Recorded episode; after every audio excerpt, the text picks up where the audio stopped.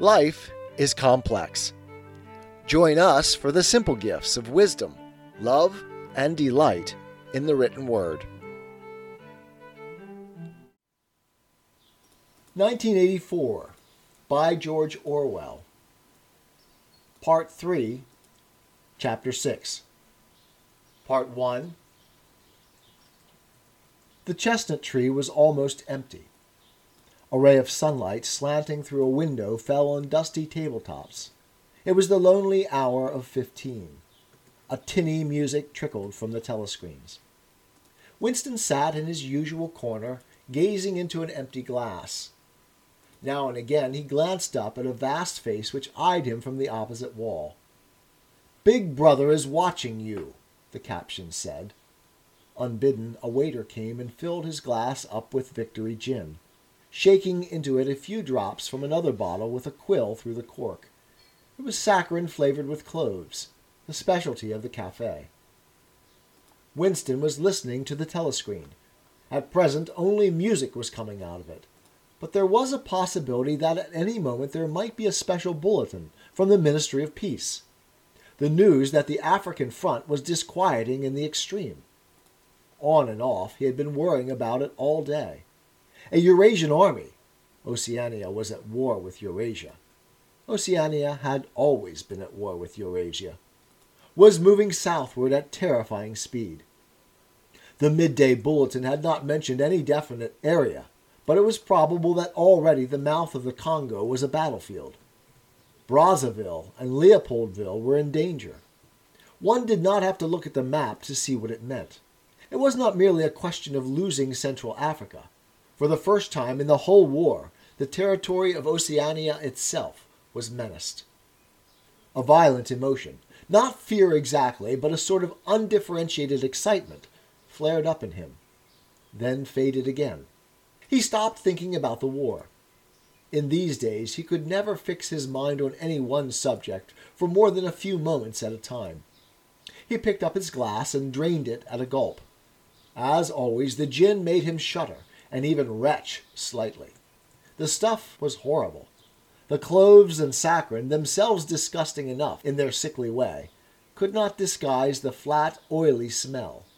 And what was worst of all was that the smell of gin, which dwelt with him night and day, was inextricably mixed up in his mind with the smell of those. He never named them, even in his thoughts, and so far as it was possible, he never visualized them. They were something that he was half aware of, hovering close to his face, a smell that clung to his nostrils. As the gin rose in him, he belched through purple lips. He had grown fatter since they released him, and he had regained his old color. Indeed, more than regained it. His features had thickened. The skin on nose and cheekbones was coarsely red. Even the bald scalp was too deep a pink. A waiter, again unbidden, brought the chessboard and the current issue of the Times, with the page turned down at the chess problem. Then, seeing that Winston's glass was empty, he brought the gin bottle and filled it. There was no need to give orders. They knew his habits. The chessboard was always waiting for him. His corner table was always reserved. Even when the place was full, he had it to himself, since nobody cared to be seen sitting too close to him. He never even bothered to count his drinks. At irregular intervals, they presented him with a dirty slip of paper, which they said was the bill, but he had the impression that they always undercharged him. It would have made no difference if it had been the other way about. He had always plenty of money nowadays. He even had a job, a sinecure, more highly paid than his old job had been. The music from the telescreen stopped, and a voice took over. Winston raised his head to listen. No bulletins from the front, however. It was merely a brief announcement from the Ministry of Plenty. In the preceding quarter, it appeared, the 10th three year plan's quota for bootlaces had been overfulfilled by 98%. He examined the chess problem and set out the pieces. It was a tricky ending, involving a couple of knights. White to play and mate in two moves. Winston looked up at the portrait of Big Brother. White always mates, he thought with a sort of cloudy mysticism. Always, without exception. It is so arranged. In no chess problem since the beginning of the world has black ever won. Did it not symbolize the eternal, unvarying triumph of good over evil? The huge face gazed back at him, full of calm power. White, always mates. The voice from the telescreen paused and added in a different and much graver tone. You are warned to stand by for an important announcement at 1530. 1530. This is news of the highest importance. Take care not to miss it. 1530. The tinkling music struck up again. Winston's heart stirred.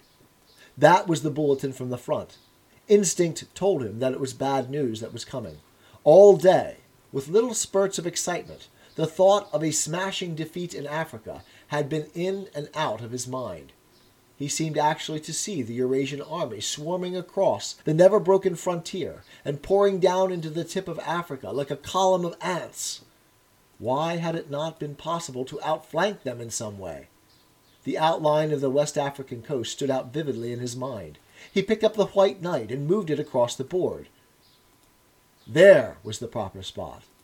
Even while he saw the black horde racing southward, he saw another force, mysteriously assembled, suddenly planted in their rear, cutting their communication by land and sea. He felt that by willing it, he was bringing that other force into existence. But it was necessary to act quickly. If they could get control of the whole of Africa, if they had airfields and submarine bases at the Cape, it would cut Oceania in two. It might mean anything defeat, breakdown, the redivision of the world, the destruction of the party. He drew a deep breath, an extraordinary medley of feeling. But it was not a medley exactly. Rather, it was successive layers of feeling, in which one could not say which layer was undermost, struggled inside him. The spasm passed. He put the white knight back in its place, but for the moment he could not settle down to serious study of the chess problem. His thoughts wandered again. Almost unconsciously, he traced with his finger in the dust on the table two plus two equals five. They can't get inside you, she had said, but they could get inside you. What happens to you here is forever, O'Brien had said. That was a true word. There were things, your own acts, from which you could never recover. Something was killed in your breast, burnt out, cauterized out. He had seen her. He had even spoken to her. There was no danger in it.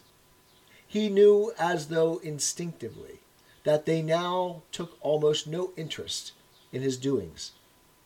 He could have arranged to meet her a second time if either of them had wanted to. Actually, it was by chance that they had met.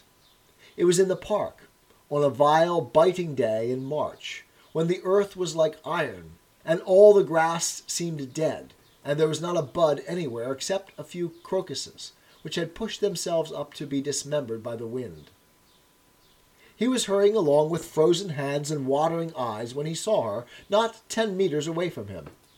It struck him at once that she had changed in some ill defined way. They almost passed one another without a sign. Then he turned and followed her, not very eagerly. He knew that there was no danger. Nobody would take any interest in him.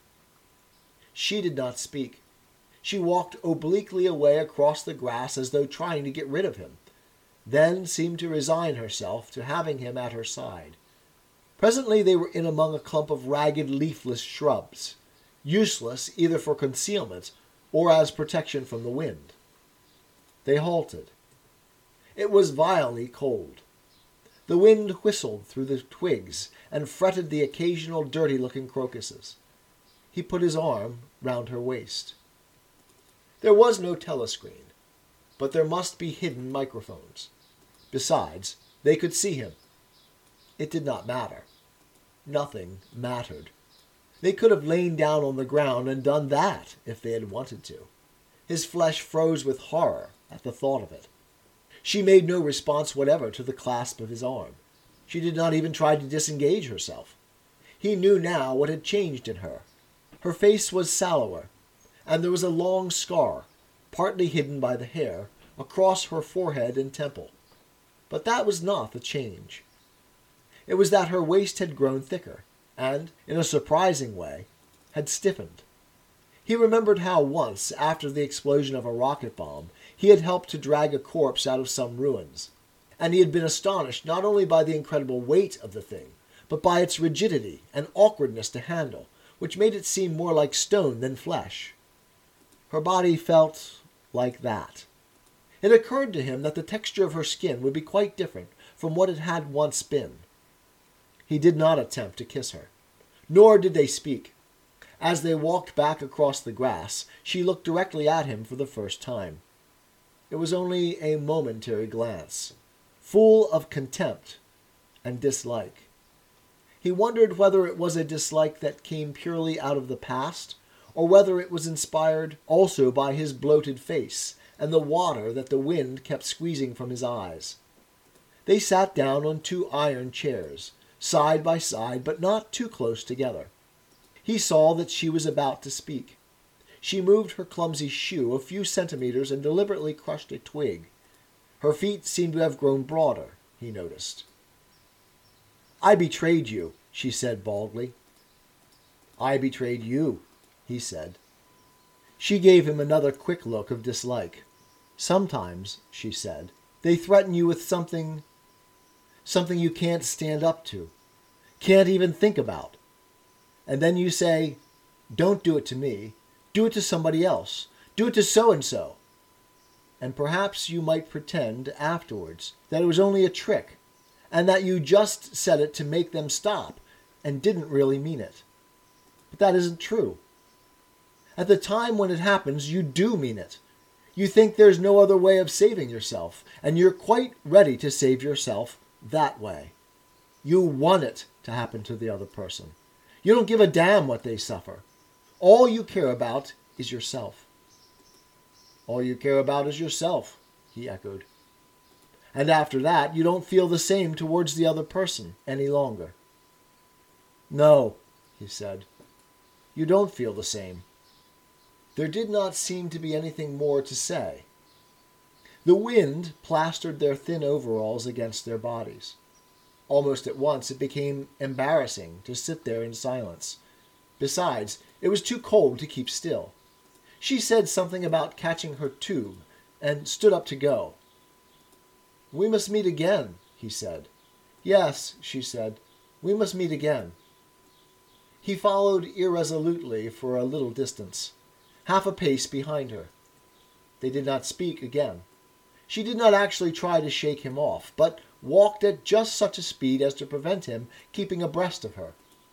He had made up his mind that he would accompany her as far as the tube station, but suddenly this process of trailing along in the cold seemed pointless and unbearable.